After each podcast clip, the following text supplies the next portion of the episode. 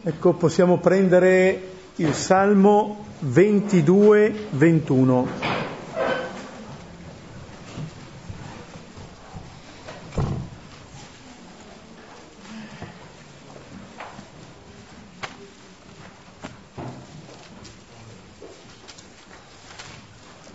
Preghiamo come sempre a due cori, alternandoci ad ogni versetto.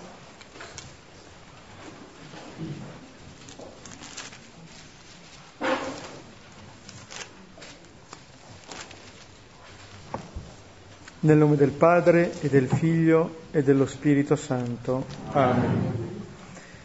Dio mio, Dio mio, perché mi hai abbandonato? Tu sei lontano dalla mia salvezza, sono le parole del mio lamento. Dio mio, non giorno e non rispondi, grido di notte e non riposo Eppure tu abiti la santa dimora, tu lode di Israele. In te hanno sperato i nostri padri, hanno sperato che tu li hai liberati. A te gridarono e furono salvati, sperando in te non rimasero delusi. Ma io sono verme, non uomo, infame degli uomini rifiuto del mio popolo. Mi scherniscono quelli che mi vedono, storcono le labbra, scuotono il capo. Sia affidato al Signore, lui lo scampi, lo liberi se è suo amico. Sei tu che mi hai tratto dal grembo, mi hai fatto riposare sul petto di mia madre al mio nascere tu mi hai raccolto, dal grembo di mia madre sei tu il mio Dio. Da me non stare lontano, poiché l'angoscia è vicina e nessuno mi aiuta. Mi circondano tori numerosi, mi assediano tori di base. Spalancano contro di me la loro bocca come leone che sbrana e ruggisce. Come acqua sono versato, sono slogate tutte le mie ossa. Il mio cuore è come cera, si fonde in mezzo alle mie viscere. È arido come un coccio il mio palato, la mia lingua si è incollata alla gola, su polvere di morte mi hai deposto un branco di cani mi circonda, mi assedio da madre malvagi. Hanno forato le mie mani i miei piedi. Posso contare tutte le mie ossa, essi mi guardano, mi osservano. Si dividono le mie vesti, sul mio vestito gettano la sorte. Ma tu, Signore, non stare lontano, mia forza, accorri in mio aiuto. Scampami dalla spada, dalle unghie del cane la mia vita. Salvami dalla bocca del leone e dalle corna dei bufali. Annunzierò il tuo nome ai miei fratelli, ti loderò in mezzo all'assemblea. Lodate il Signore, voi che lo temete gli dia gloria la stirpe di Giacobbe, lo tema tutta la stirpe di Israele. Perché egli non ha disprezzato né sdegnato l'afflizione del misero, non gli ha nascosto il suo volto, ma il suo grido d'aiuto lo ha esaudito. Sei tu la mia lode nella grande assemblea, scioglierò i miei voti davanti ai suoi fedeli. I poveri mangeranno e saranno saziati, loderanno il Signore quanti lo cercano. Viva il loro cuore per sempre. Ricorderanno e torneranno al Signore tutti i confini della terra. Si prostreranno davanti a Lui tutte le famiglie dei popoli poiché il regno è del Signore egli domina su tutte le nazioni. A lui solo si prostreranno quanti dormono sottoterra, davanti a lui si curveranno quanti discendono nella polvere. E io lo servirà la mia discendenza, si parlerà del Signore alla generazione che viene annunzieranno la sua giustizia, al popolo che nascerà diranno, ecco l'opera del Signore. Gloria al Padre, al Figlio e allo Spirito Santo. Come era nel principio e ora e sempre, nei secoli dei secoli. Amen. Ecco, pregando questo salmo eh, abbiamo trovato delle espressioni presenti già nel racconto della passione, nella lettura che ne fa Marco, e ci sono anche delle espressioni che troveremo nel brano su cui ci fermeremo questa sera. È il salmo che mette in evidenza quelle che sono le sofferenze del giusto, dell'innocente perseguitato, un salmo che già nella, eh, nell'invocazione iniziale raccoglie un po' tutta la tensione presente in questo brano che abbiamo pregato insieme, nel senso che c'è questa eh, domanda così radicale perché mi hai abbandonato, ma è una domanda che viene fatta a colui che viene invocato come Dio mio, Dio mio, per due volte, come dire che non è una domanda che viene fatta in termini assoluti o, meglio ancora, generici, ma viene rivolta a qualcuno, viene fatta all'interno di questa relazione ed è un salmo che ci fa vedere come si tengano insieme da un lato l'angoscia e dall'altra parte la fiducia e l'abbandono fiducioso a colui che viene invocato.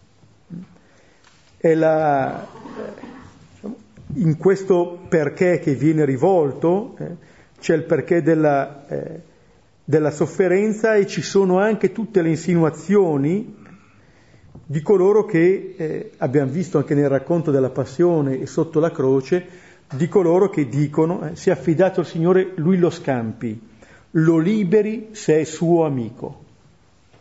Come dire che la, la tentazione che si pone, che si ripropone è esattamente questa. Vuol dire che se Dio non interviene non è amico. Come sempre viene insinuato il sospetto su Dio. E allora solamente se eh, c'è questo strappare dalla sofferenza in questo modo, allora si può aver fiducia, altrimenti no. Ecco, il salmista va fino in fondo a questa sofferenza eh, del giusto, facendo vedere come la violenza che emerge è una violenza disumana, come dire, è l'uomo che va contro anche se stesso. Si parla di cani, di leoni, di bufali, di animali che perdono esattamente quella che è la caratteristica dell'immagine di Dio presente in noi. E termina questo salmo in una maniera che sembra opporsi a come era cominciato, eh, ecco l'opera del Signore. Allora termina con questo invito a contemplare quella che è l'opera del Signore, in un certo senso non tanto un'opera tra le tante, ma quella che è l'opera definitiva del Signore. E questa, eh, quest'ultimo versetto fa da inclusione col primo, non cancella quello che viene detto all'inizio. Solamente se si entra nella contemplazione di ogni versetto, lo vedremo nella, di ogni versetto anche del brano che vedremo questa sera, allora si avrà la contemplazione di quella che è l'opera di Dio. In un certo senso ogni altra opera che il Signore ha compiuto trova il suo senso e la sua pienezza nell'opera definitiva, eh? che vedremo, che contempleremo appunto questa sera. Il brano su cui ci fermiamo è Marco 15, 33, 39. Faccio una breve introduzione su questo brano, poi mi mancherà la voce, quindi a posto. E tutti i Vangeli culminano sulla croce. L'unica notizia che abbiamo di Dio è la croce. Prima della croce solo Satana e Pietro proclamano Gesù Dio. Vuol dire che sulla croce c'è un Dio che nessuno mai ha conosciuto, il contrario di tutte le immagini di Dio che abbiamo anche noi, ed è la rivelazione di chi è Dio e di chi è l'uomo, la croce di Gesù. E Paolo, il grande teologo, diceva, io non so, ritengo di saper niente se non Gesù Cristo e questi crocifissi. Perché? Perché sulla croce abita corporalmente la pienezza della divinità. Il corpo di Gesù è la pienezza della divinità. Ma perché? Che razza di Dio è? Perché Dio si è fatto maledizione e peccato. Noi abbiamo abbandonato Dio e Dio si abbandona a noi che lo abbandoniamo, in modo che sia vicino a è abbandonato. Ed è lì che conosciamo chi è Dio e chi siamo noi. Dio è uno che si perde per l'uomo, l'uomo lo ammazza e Dio dice, eh, io ti do la mia vita. Per cui il massimo male diventa il massimo bene, facciamo l'Eucarestia per questo. E tutti i Vangeli vogliono rivelare che non esiste Dio prima della cioè non esiste. Tutte le immagini che abbiamo di Dio sono diaboliche se non si capiscono lì. Lì Dio dà spettacolo di sé. Rivela tutto il suo amore infinito, che è tutto solo amore, non giudica, non condanna, non ha in mano nessuno, si mette nelle mani di tutti, è condannato, giudicato, giustiziato, ucciso. E lui cosa fa? Ci dà la sua vita. Quindi fa del nostro massimo male, togliergli la vita, il massimo bene. Te la dono. E lì conosciamo chi è Dio, è uno che dà la vita. E conosciamo che è l'uomo, è amato infinitamente da Dio. Per questo la croce è la rivelazione totale. E prima della croce non si capisce chi è Dio e chi siamo noi. Possiamo leggere allora il testo, Marco 15, 33, 39. E quando fu l'ora sesta, fu tenebra su tutta la terra, fino all'ora nona. E all'ora nona gridò Gesù con voce grande, Eloi, Eloi, lama sabachthani, che si traduce Dio mio, Dio mio, perché mi hai abbandonato? E alcuni dei presenti, udendo, dicevano, Ecco, chiama Elia. Ora correndo uno, imbevuta d'aceto una spugna, postala su una canna, gli dava da bere dicendo, lasciate, vediamo se viene Elia a tirarlo giù. Ma Gesù, emessa una voce grande, spirò. E il velo del Tempio si squarciò in due, dall'alto in basso. Ora vedendo il centurione che stava lì davanti a lui, che così era aspirato, disse, veramente quest'uomo era figlio di Dio. È l'unica volta in tutto il Vangelo che Gesù è proclamato figlio di Dio e prima se lo proclamava erano solo i, i diavoli, perché era quel Dio potente e qui invece no, sappiamo chi è Dio. E in questo testo vedrete ogni parola è da contemplare e tutto il Vangelo e tutta la Bibbia non è altro che per capire questo piccolo testo. E Gesù risorto non farà altro che spiegare attraverso Mosè, cioè il Pentateuco, tutti i profeti, gli altri libri e i salmi, la croce, che è il grande mistero, che sdemonizza Dio, e dà un'immagine di Dio che nessuna religione ha, che è il contrario di quelle che tutte le religioni venerano, anche noi istintivamente. e che giustifica ogni male. E qui invece è il Dio che subisce ogni male fatto dall'uomo, perché l'uomo lo smetta. Lì finisce il male perché uno lo porta su di sé nell'abisso d'amore infinito e non lo restituisce. Mentre noi lo cresciamo sempre facendoci l'un l'altro per essere come Dio. Infatti le guerre peggiori sono sempre in nome di Dio, in nome della verità.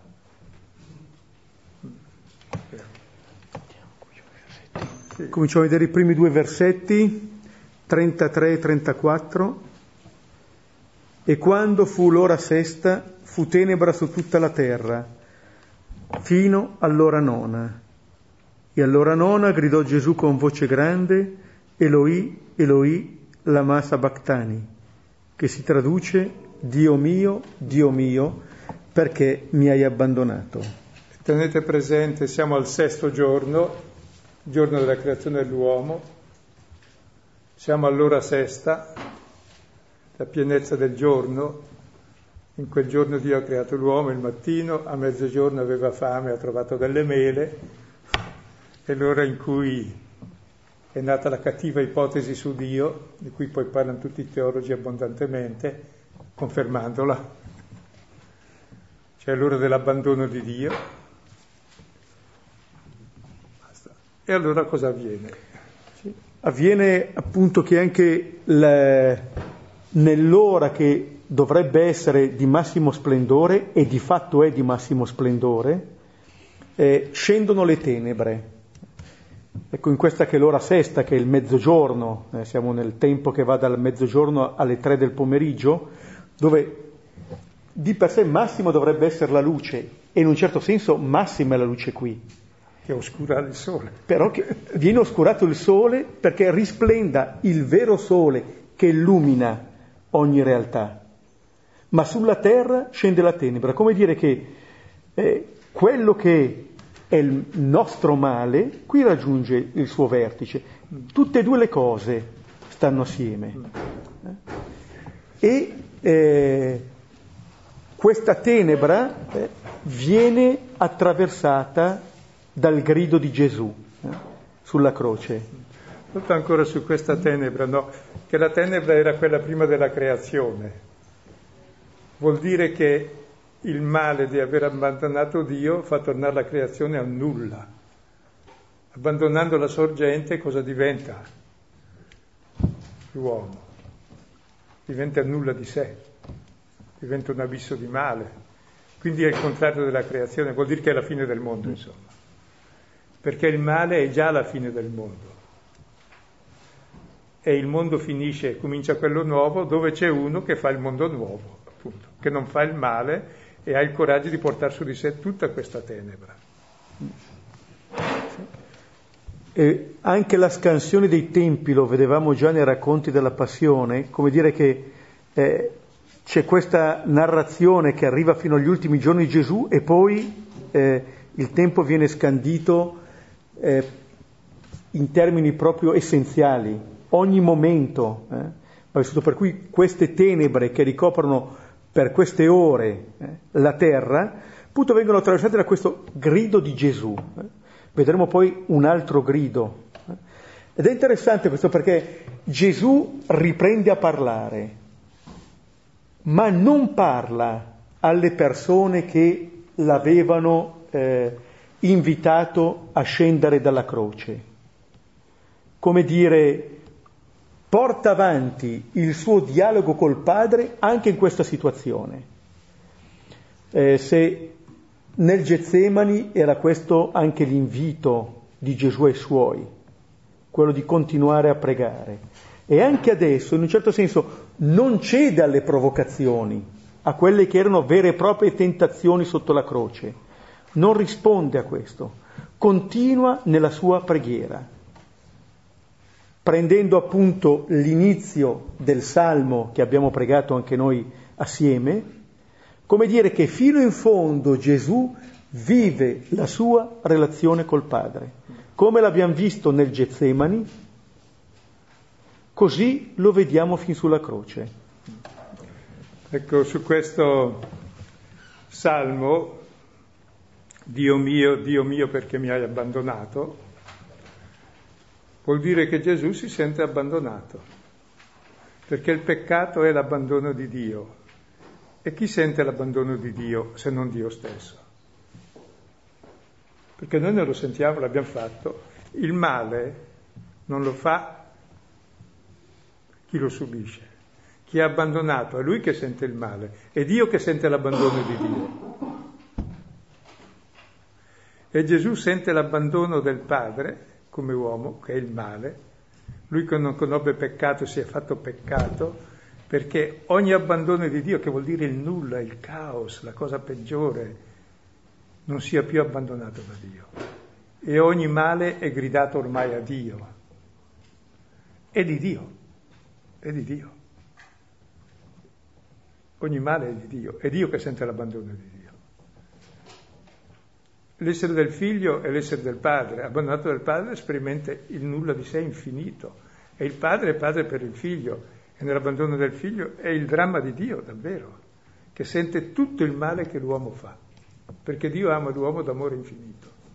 E il male che facciamo a noi abbandonandolo lo sente lui in modo infinito. È qui che si capisce qualcosa di Dio.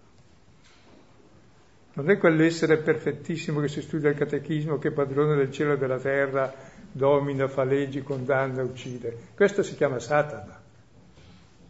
È quel Dio simile al quale voleva essere Adamo e tutti i piccoli omuncoli che si ritengono Dio. Dio invece è molto umano, sente tutto il dramma dell'uomo, ma in modo infinito. E questa voce gridata a Dio nel caos assoluto perché le tenebre e la mancanza di vita ormai è il mondo che non c'è più, distrutto lontano Dio, dalla massima lontananza viene gridato a Dio il dolore dell'abbandono di Dio. E questo grido è potentissimo. Sarà quello che poi, perché continua, eh, gridò e poi continua, perché vabbè, sì. chiama Elia, no? Sì. Questo, ancora su questo grido, che è un grido che è il grido di Gesù, ma che raccoglie di fatto ogni grido eh, che va verso Dio, da parte di ogni uomo. Ed è il dolore del padre anche per i suoi figli, cioè è un dramma cosmico, mm. cioè teocosmico. Sì. Capiamo che in questi versetti confluisce tutta la scrittura, tutta la ma storia. tutta la storia del mondo. Finisce qui il mondo di male, che l'abbandono è il massimo male per tutti, eh? che siamo relazione. Direi, ogni autentico perché che noi possiamo rivolgere eh, al Signore, qui trova il suo senso. Eh? Ed è eh, la cosa eh, unica che questo perché viene rivolto al Signore come dire, non è un perché che distoglie dal Signore, da Dio, anzi mette in comunicazione con questo Dio. Anzi, lì è Dio in questo male. È Lui che soffre tutto il nostro male. Poi è bella questa gridò e vociò con voce grande, è proprio è la grande voce di Dio sopra il caos che creò il mondo Qui finisce il mondo vecchio e verrà creato il mondo nuovo. Finisce il mondo dell'abbandono, della solitudine, della morte, della tenebra, perché lì c'è dentro Dio ormai, che dagli estremi confini del, dell'inimmaginabile grida al Padre il grido del dolore dell'umanità e il Padre ha lo stesso dolore. E tutto il nostro male è assorbito in Dio ma non per modo di dire.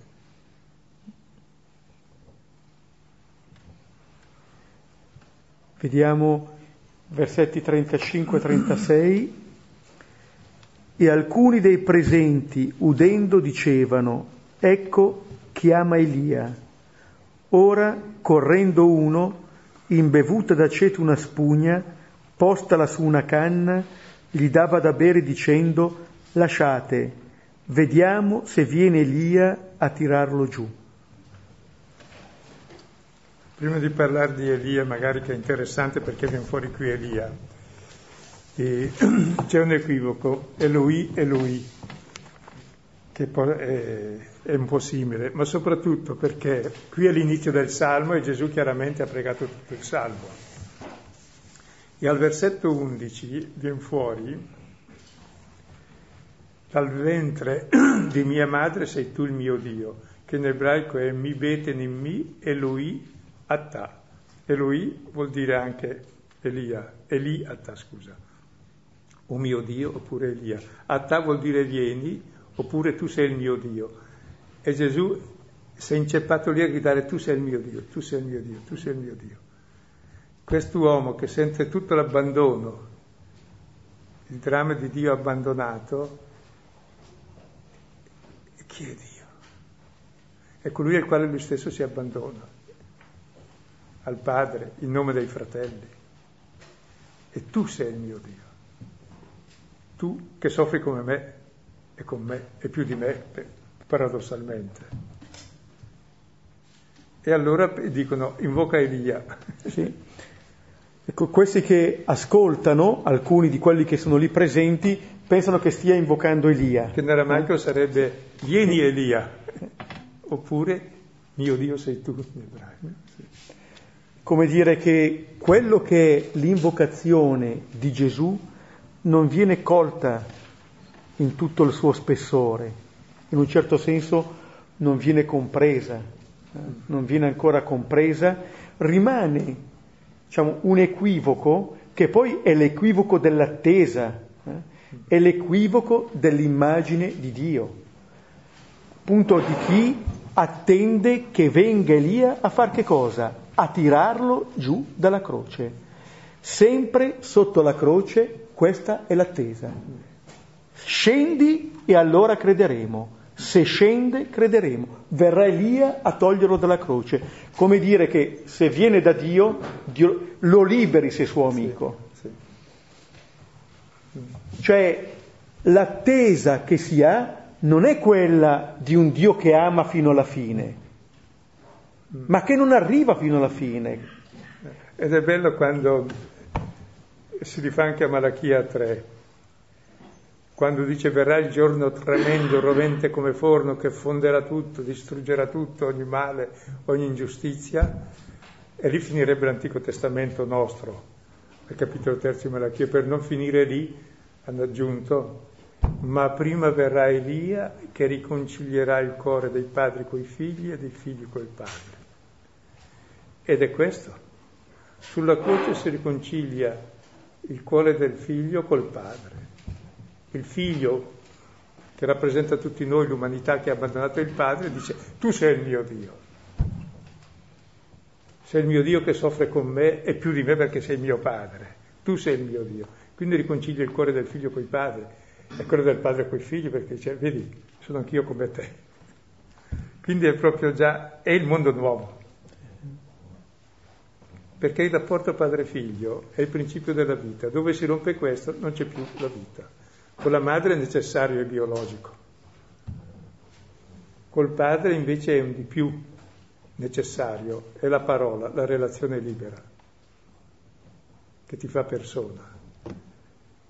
Ecco, e qui nasce il mondo nuovo perché? Perché qui conosco chi è Dio, che è uno che mi ama così di amore infinito, che è lì con me che è lui stesso sulla croce, e il figlio crocifisso da noi, che porta tutto il nostro male e sente tutto il dolore del padre, si mette col padre e dice tu mi ami e supera il male dell'uomo che pensa che Dio non lo ami. E Dio, poverino anche lui, dice finalmente. Ed è già il mondo nuovo questo, questa riconciliazione tra padre e figlio che tutto il male viene dalla mancata immagine del padre. È la consegna di sé fino alla fine, no? l'abbandono fiducioso del figlio nelle mani del padre, ma anche del padre. Eh? A e poi consegnato a noi, oh, Dio mio, poveretto. Dio ha grande fede nell'uomo, si mette nelle mani degli uomini. Dio non mette la mano sugli uomini, si mette nelle mani degli uomini Grande fede Dio nell'uomo. C'ha ragione lui. È mio figlio. La grande dignità che abbiamo. E anche nella descrizione di questo che corre con la, con la spugna imbevuta ecco. d'aceto, anche qui è il compimento delle scritture. Alcune citazioni dei salmi fanno dire che lì, in quel momento, in quel luogo, si compiono le scritture. Eh? Dove portano le scritture? Portano lì, portano lì, a contemplare questo Gesù. È il culmine, come dire, oltre questo, diciamo, questa è la piena rivelazione di Dio. Lì conosciamo chi è. Giovanni poi a questo gli dà uno sviluppo perché si rifà alle nozze di cane del vino migliore alla fine. E qui lui beve l'aceto che è vino andato a male, cioè il vino è simbolo della vita, dell'amore. L'amore che è morto, l'aceto, è vino spento, acre, pungente, lui si beve tutta la nostra vita morta, tutto il nostro egoismo e dice tutto è compiuto. E allora è trafitto, esce sangue ed acqua, cioè nasce l'uomo nuovo, sangue ed acqua e ferita è la nascita. Tutto è compiuto proprio nel fatto che lui beve tutto il nostro male e ci genera come nuovi.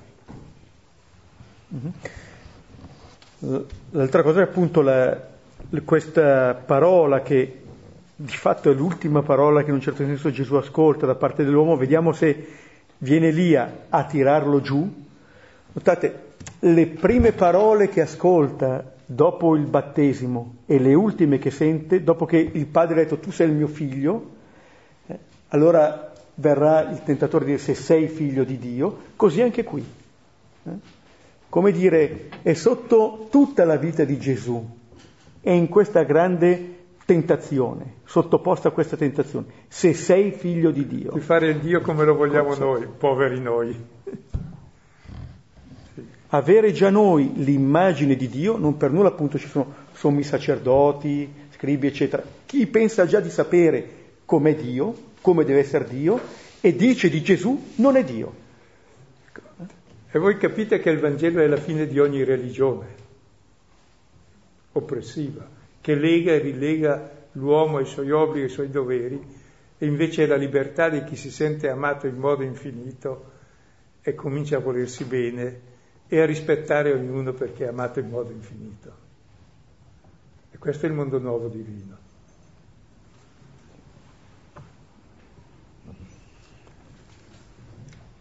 È il capovolgimento eh, in un certo senso delle nostre attese che da Genesi 3 in poi sono le attese di un Dio diabolico. Che scende dalla croce. Eh, scende. E ci mette in croce a noi, brave. Quello, mm.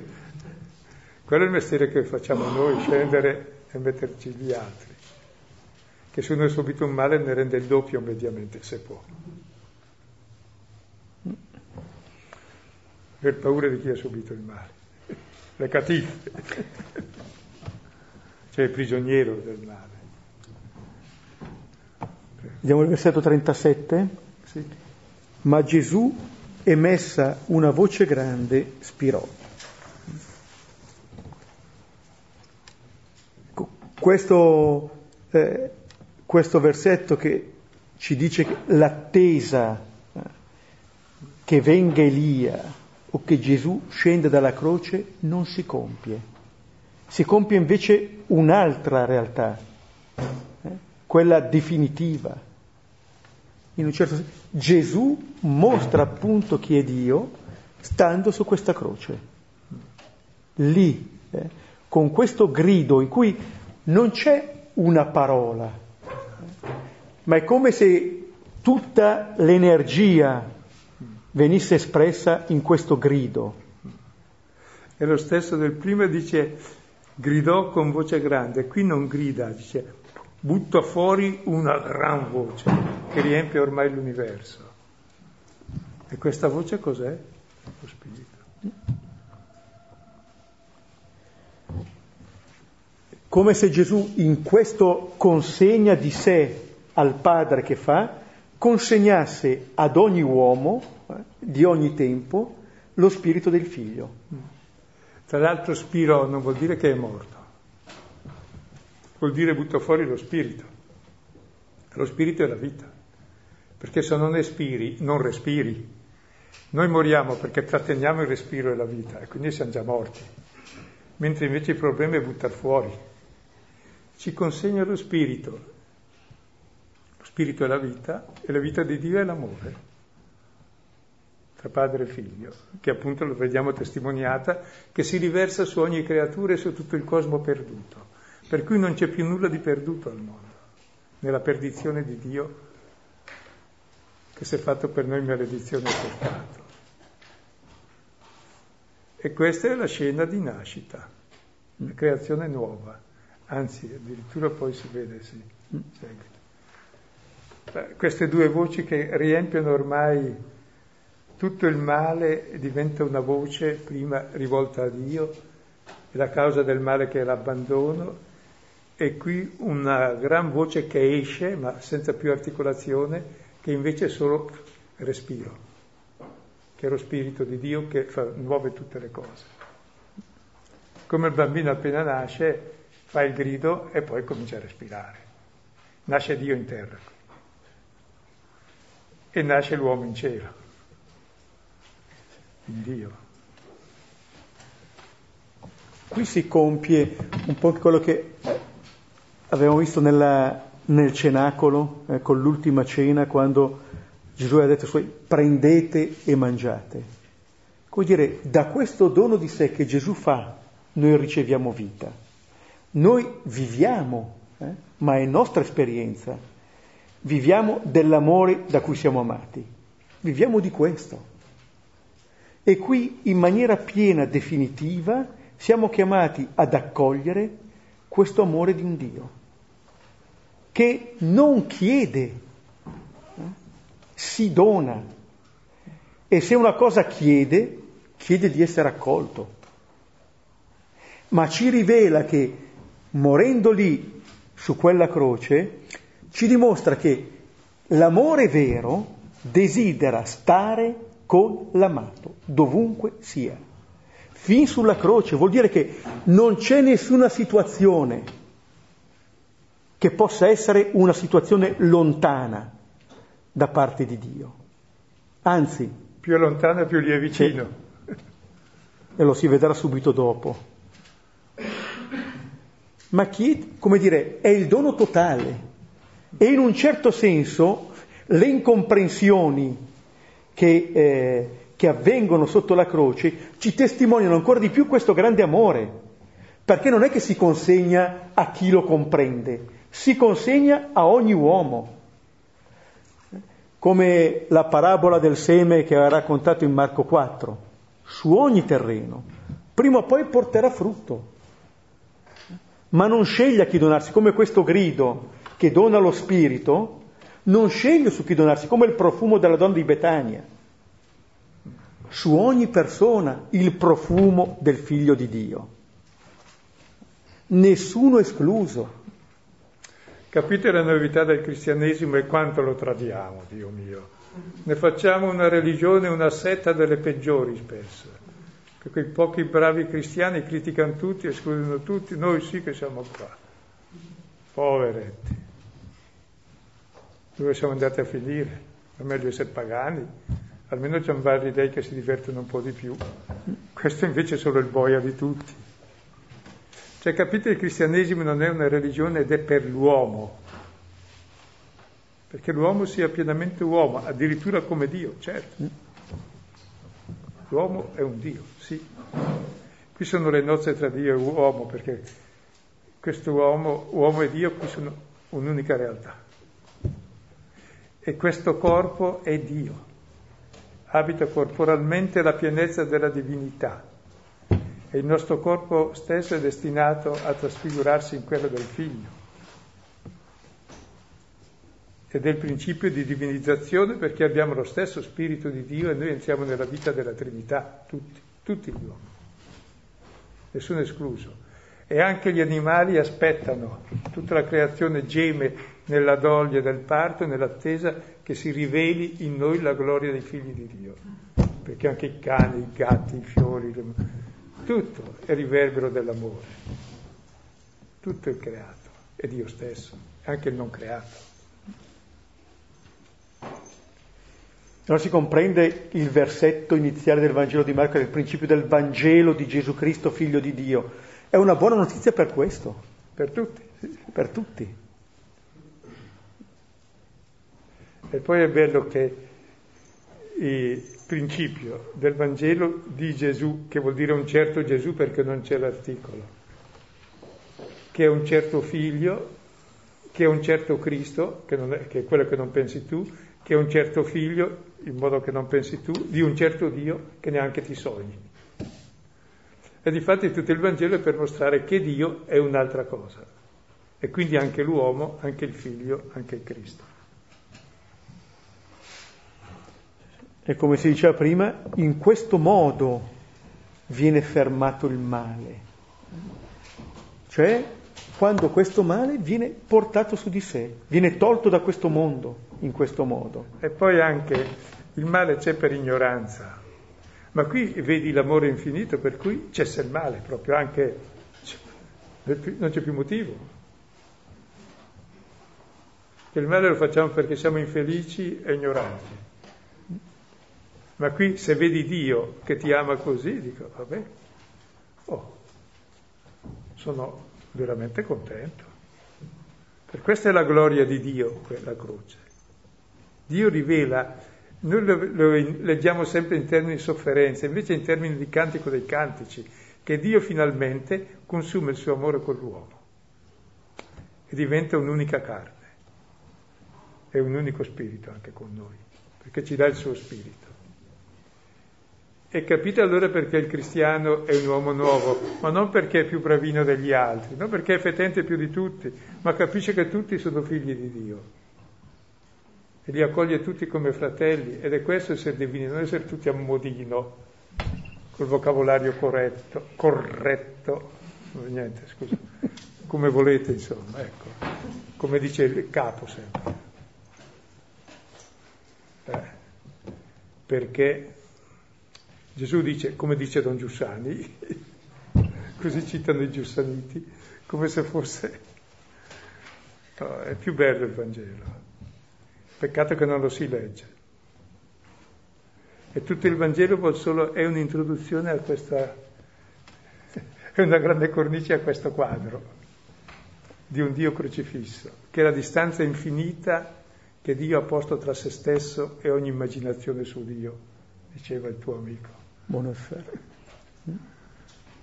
Sì, anche questo richiamo al cantico dei cantici, lo richiamavamo prima parlando e a commento un, del, del, colpo di lancia che è nel Vangelo di Giovanni.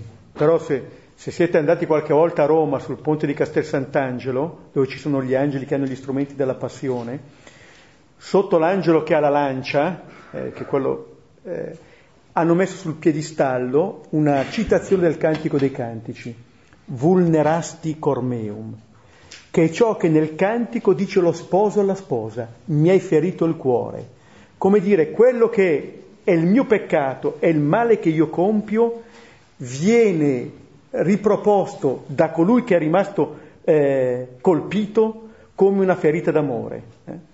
Questo tuo male mi ha ferito il cuore, eh. mi fa innamorare ancora di più di te, sarebbe. Sai come se uno ti rifiuta e ti ostini, sì, perché sì. se li vuoi bene, dice, ma cosa c'hai? Sì. È come la Olli, se uno non la vuole accogliere quella cagnetta, si ostina sempre ad andare con lui, ma perché mi rifiuti? Perché contemplando questo Gesù, parlavo di Giovanni, chi ha visto me ha visto il Padre, dice Gesù a Giovanni, qui vediamo l'amore del Padre, in un certo senso vediamo sia chi è Dio contemplando questo crocifisso, ma contemplando questo crocifisso, questo Dio, noi conosciamo chi siamo noi per questo Dio.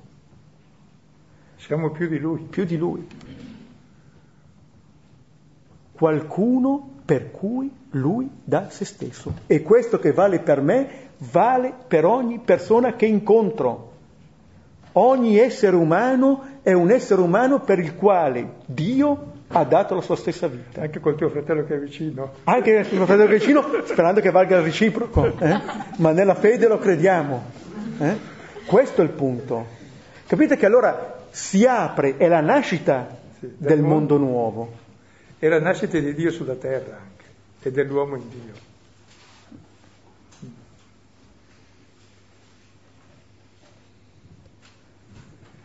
E non finisce qui perché manca ancora il centro, eh, 38-39. Leggiamo assieme. E il velo del Tempio si squarciò in due. Ecco, non è il Tempio, ma sarebbe il, il santuario. santuario. Sì. Dall'alto in basso. Ora, vedendo il centurione che stava lì davanti a lui, che così era aspirato, disse, veramente quest'uomo era figlio di Dio.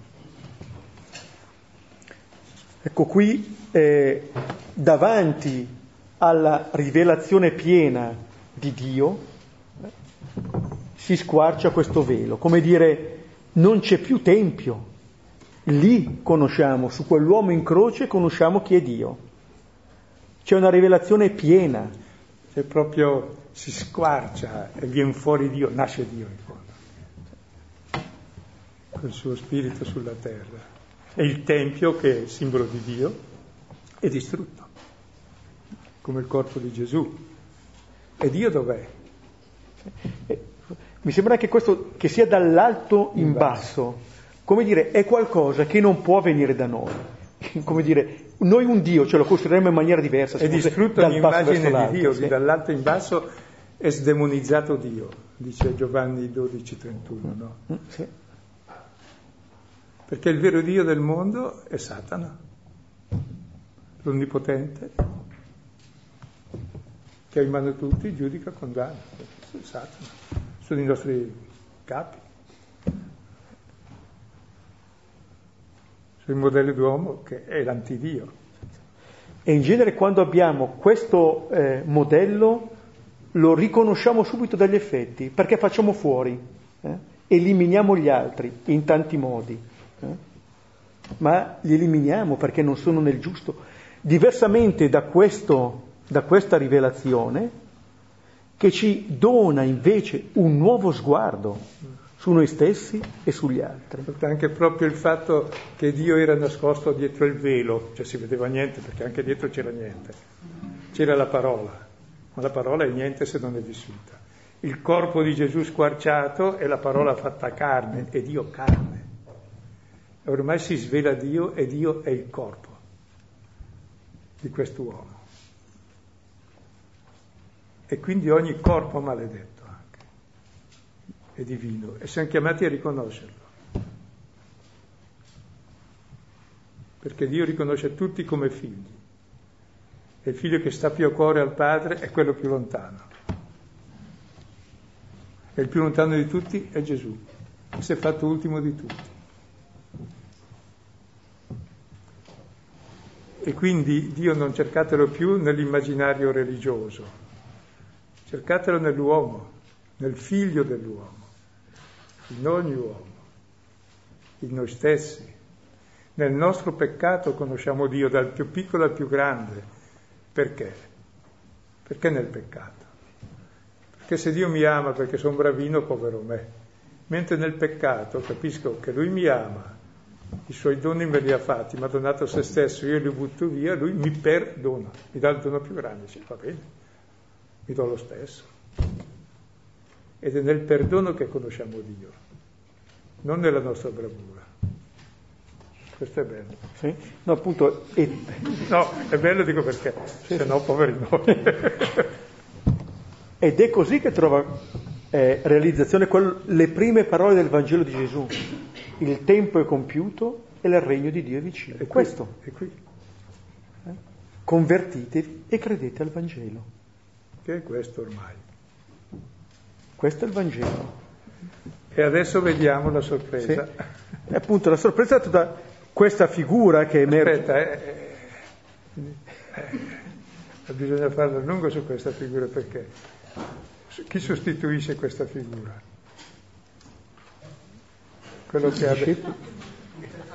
Non solo i discepoli, non ci siamo preparati, ma non solo i discepoli che sono tutti scomparsi, questo centurione, ma sostituisce Dio che è primo, l'unico che ha detto questo è il mio figlio, l'ha detto dal cielo e dalla terra chi è a dirlo? Questo delinquente di mestiere, che l'ha ucciso lui. No, no, il, la figura di questo centurione che viene caratterizzata da una cosa, eh, che stava lì davanti a lui eh, e che quindi vede che così era spirato. La conoscenza che ha questo centurione di Gesù avviene in quei momenti lì. Davanti a Gesù non ci sono quelli che l'hanno seguito per tre anni, quelli che hanno parlato di lui, quel... ma c'è chi? Chi era responsabile della messa a morte di Gesù. Ecco, allora il senso del Vangelo è che noi, centurioni o meno che siamo, stando lì, davanti, lo vediamo e vediamo che è così ispirato. Lo star lì davanti e vedere che lui così è finito. E io so come è finito perché è morto per me. Ecco, allora capisco chi è. Cioè, veramente. È la prima volta che uno sulla terra proclama la verità di Dio. Quest'uomo era, lo era anche prima, tutta la sua vita era rivelazione, ma qui culmina, qui lo capisco figlio di Dio, che vuol dire non il figlio del Dio, che pensavo, ma un certo figlio che non pensavo che il figlio fosse così, uguale al padre. È un Dio che non pensavo, perché non è il Dio, il Dio, con l'articolo, o Theos. È un certo Dio, questo che non l'ho mai conosciuto. Ed è questo Dio, questo corpo. E la conoscenza che questa persona ha di Dio avviene in questo modo. In genere uno pensa o chissà quali miracoli debba fare Gesù perché lo conosciamo come Dio, o che dobbiamo incontrare Gesù risorto, o che... Studiare la dottrina. Eh, no, lì, vedendo che è ispirato in quel modo.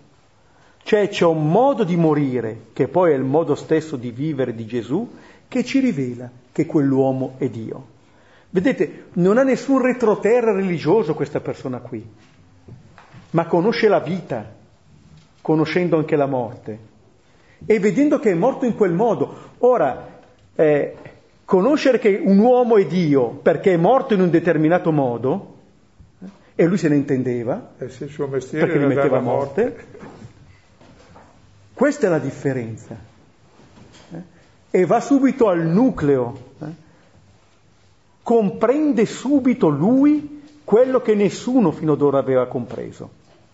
Neanche i cristiani ancora, mediamente.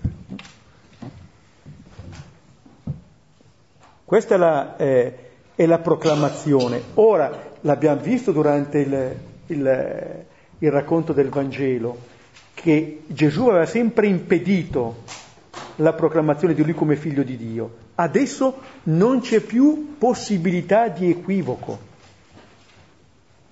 non c'è più possibilità di sbagliarci, qui la rivelazione è piena. Eh? Questo può essere detto, perché appunto la croce ci rivela la verità di questo Dio. E la risurrezione non è che cancella la croce, anzi getta esattamente la luce sulla verità eh? di questa rivelazione perché è qui che hai vinto la morte, sulla croce, da un amore più forte della morte, del dar la vita a chi te la toglie. Come dire, le tentazioni che Gesù ascolta fin, eh, fin sotto la croce, come dire che non ci crediamo questo amore, che vedrai che non arriverà fino alla fine e verrai lì a toglierlo, come dire, è impossibile. E invece ci viene rivelato che è possibile.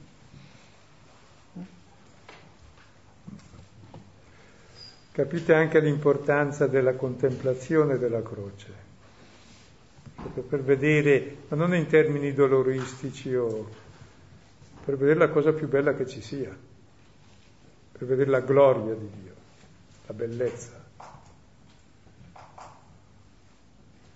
e la gloria nostra. Como vivens gloria Dei, diceva, vita hominis, di giudei. Vedere questo Dio è la vita dell'uomo.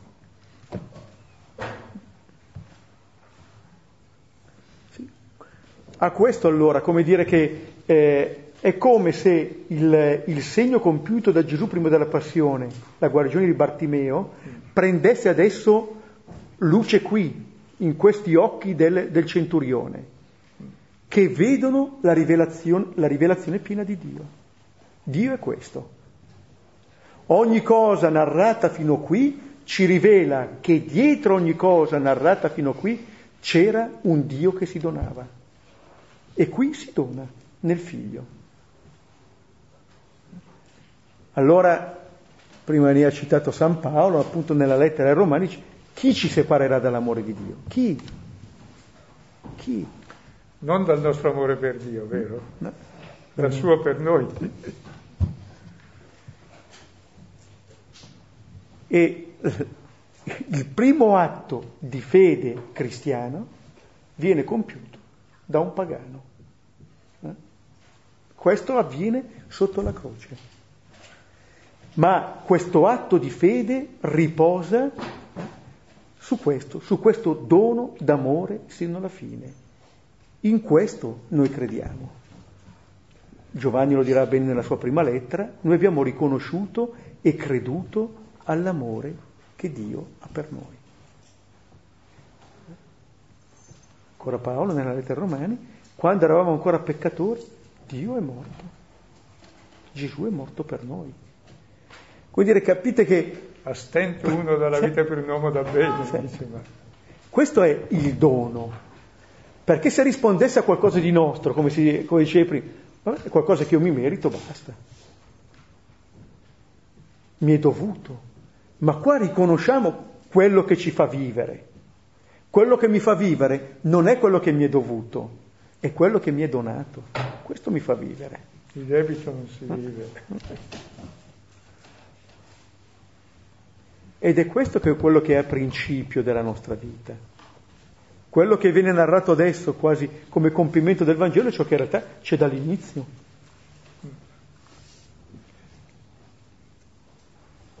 Tra l'altro si capisce allora perché il principio del Vangelo, come dice il profeta, allora cita praticamente il nuovo Esodo e Malachia,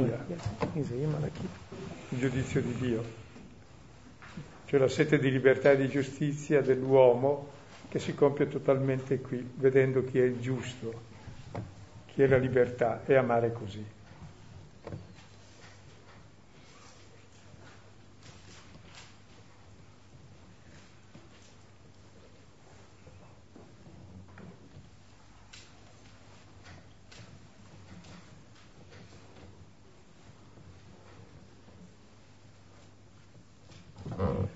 Certo pensare a un Dio così fa venire la vertigine. Ma è una grossa, grossa disinfezione, dobbiamo sempre guardare il crocifisso per disinfettarci da tutte le scempiaggini che abbiamo in testa su Dio e anche dentro.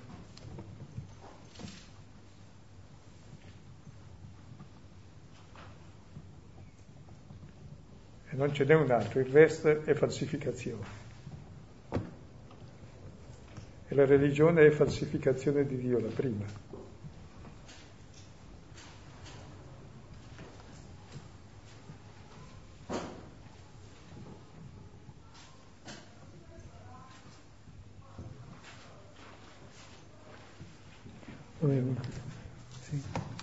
Ci fermiamo qui, rivediamo un attimo il testo e poi condividiamo.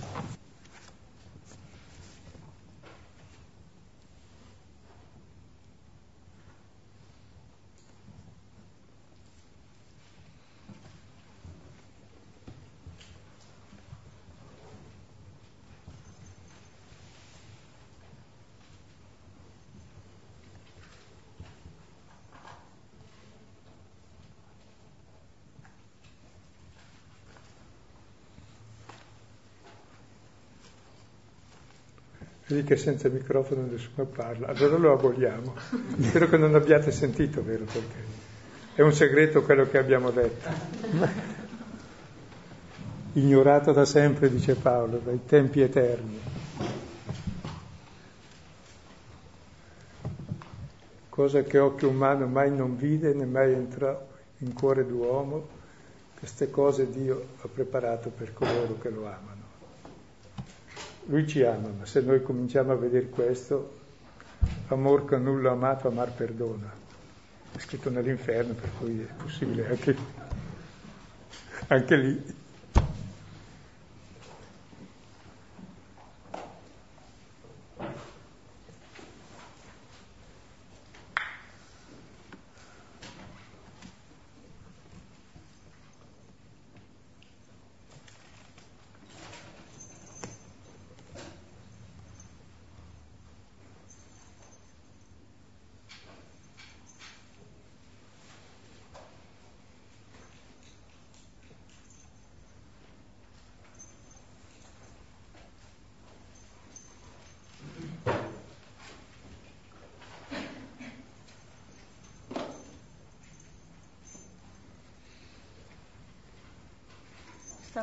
Pensando alla, alla differenza che c'è tra la,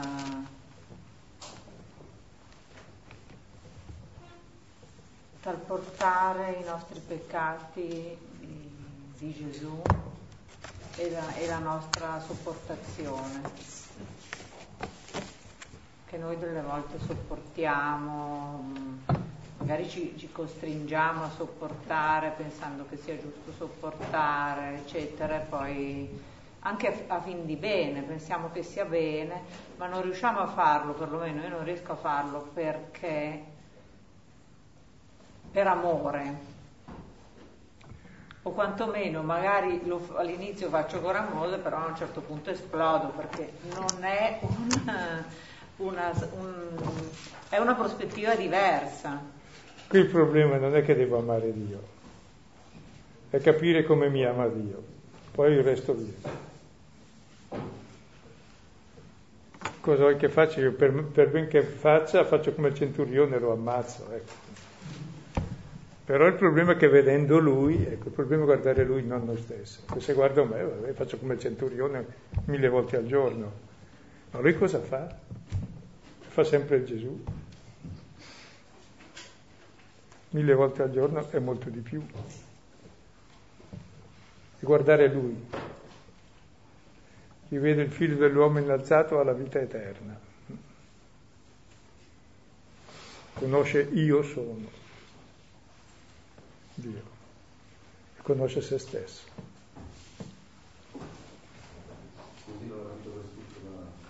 È citazione di Giovanni che guardando il figlio dell'uomo, cioè Gesù in croce, hai la vita eterna perché capisci appunto l'amore che, che, Dio ha tanto amato il mondo da dare per noi suo figlio.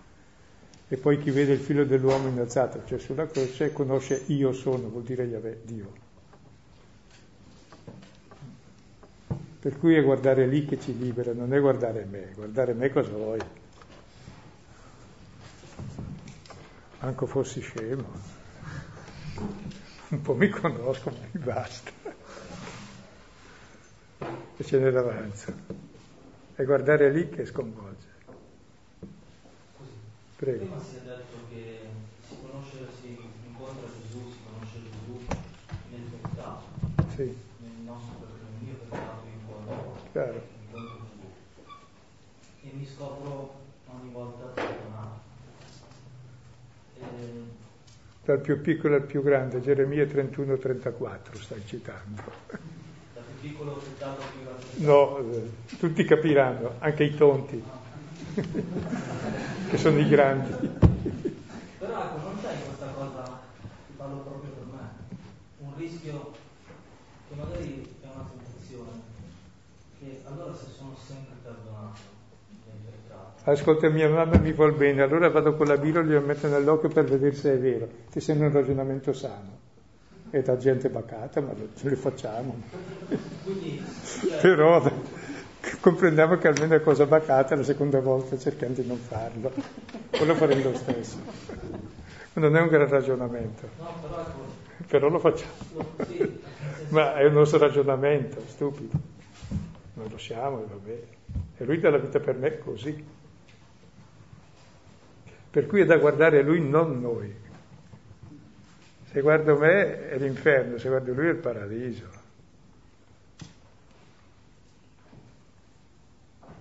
E le due cose stanno benissimo insieme. E perché siamo guardi, stiamo tentando invece... Perché siamo, perché siamo scemi, l'occhio è fatto per guardare gli altri. È l'autocentramento, è spararsi in testa, insomma.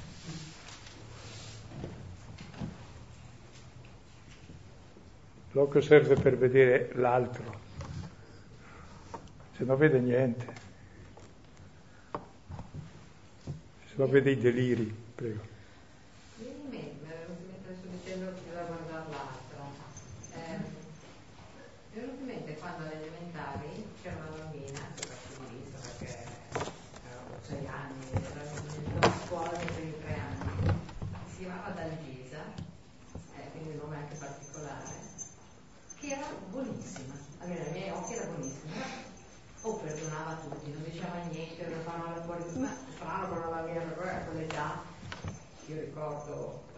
Bene come ero quell'età e anche gli altri, poi dopo scuola era un ambiente abbastanza tosto, insomma. Lei era la, la personificazione del bene nei miei occhi, appunto. E io ricordo che la guardavo proprio e mi mettevo una serenità pazzesca e, ed era, eh, come dire, volevo essere come lei, non ci riuscivo neanche, ma proprio lontanamente, tutti i giorni la guardavo e cercavo di capire, ma non ero l'unica, probabilmente era la sensazione che dava a tanti bambini. E questa cosa, adesso che, che hai detto così, ehm, non so come questo collegamento nella mia testa, ma è per probabilmente dire proprio che in quando si sta concentrati su se stessi si vede solo lo sporco e ce n'è tanto. Sì, eh, però appunto non serve, non basta guardare il bene che c'è se c'è magari tanti se guardo nella pattumiera ci sono le immondizie ma chi ti ha detto guardare lì guarda, nel, guarda nella padella? Non guardare nel cesso guarda nella dispensa. Ecco. è vero che siamo abituati alla televisione pattumiera e cesso però non è grande impresa ecco. Guardate il bello. Bello, basta guardare un fiore e che sorridi subito scusa. Eh. E guardate qui, è, questa, è vedere questa cosa che quotidianamente star lì e si vede il bello, che siamo noi agli occhi di Dio e Lui ai nostri.